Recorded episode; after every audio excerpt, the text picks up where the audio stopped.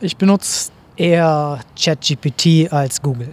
Und das ist, wo KI mich abholt. Ja.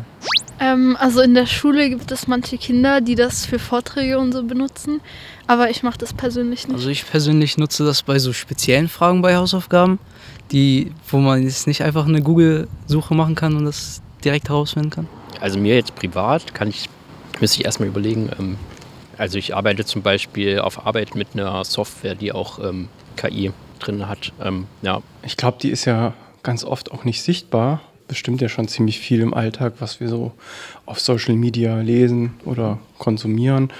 Und ja, ganz viele andere Bereiche, aber sichtbar und bewusst vor allem auf meiner Arbeit. Ich arbeite als Softwareentwickler und ähm, benutze da mittlerweile auch schon seit ein paar Monaten ähm, so KI-basierte Tools, die mir beim Code-Schreiben so ein bisschen helfen. Das Denken muss ich eigentlich immer noch größtenteils selbst übernehmen und daran, glaube ich, wird sich auch auf längere Sicht nichts ändern. Aber ähm, ja, das ist schon ein sehr hilfreiches Werkzeug und genauso eben Tools wie ChatGPT? Ähm, in meinem Studium ist mir künstliche Intelligenz da begegnet, wenn davon erzählt wurde, dass äh, in der Strafverfolgung das genutzt wurde, ähm, zum Beispiel bei Lügendetektoren.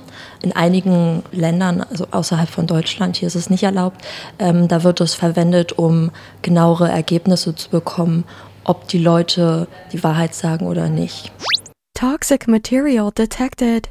Toxic material detected. Ich habe nicht so viel Angst vor KI. Ich glaube, KI kann vieles Gutes tun.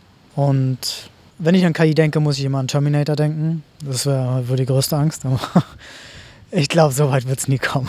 Es gibt ja erstmal so dieses große Thema, dass KI auch wirklich so ein existenzielles Risiko für die ganze Menschheit darstellen könnte. Kann natürlich auch sein, dass es mal in so einem großen Stil Risiken gibt, aber ich glaube, es gibt viel realere Probleme, dass künstliche Intelligenz ja auch Vorurteile reproduziert, zur Überwachung KI genutzt wird. KI ist ja hauptsächlich dafür da, so ein bisschen alles effizienter zu machen. Und möglicherweise kann es auch sein, dass in manchen Branchen sich dann komplett darauf verlassen wird, ohne irgendwie Ermessensspielräume von Personen, Menschen zu berücksichtigen, was, was eigentlich wichtig ist. Earth. Planet Earth and humanity are under my control. Ja, ich würde, also, dass es auf jeden Fall ähm, für was Positives genutzt wird. Dass alles erleichtert wird, so Aufgaben, die ein bisschen lästiger sind. Ich glaube, dass wir mit KI äh, unsere Politik besser steuern können, dass wir den Bahnservice und also den, den öffentlichen Netzwerke besser steuern können und viele Arbeitsplätze könnten von Maschinen übernommen werden und uns damit die Möglichkeit geben, ein leichteres und entspannteres Leben zu geben. Und ich denke nicht, dass diese künstlichen Intelligenzen uns die Jobs wegnehmen würden. Ein Arbeitssystem finden, in dem wir trotzdem die Stunden arbeiten können, die wir wünschen, einen Beitrag in die Gesellschaft mitbringen zu können.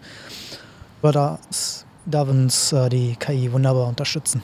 Ich würde sagen, die Hoffnung überwiegt, ähm, solange man eben darauf achtet, die Risiken im Griff zu behalten und ähm, ja, dass vielleicht auch mal von politischer Seite mehr Aufmerksamkeit dem geschenkt wird, dass man da mal drüber nachdenkt, wo muss man vielleicht doch auch mal regulieren und ja, aufpassen, dass nichts schief geht.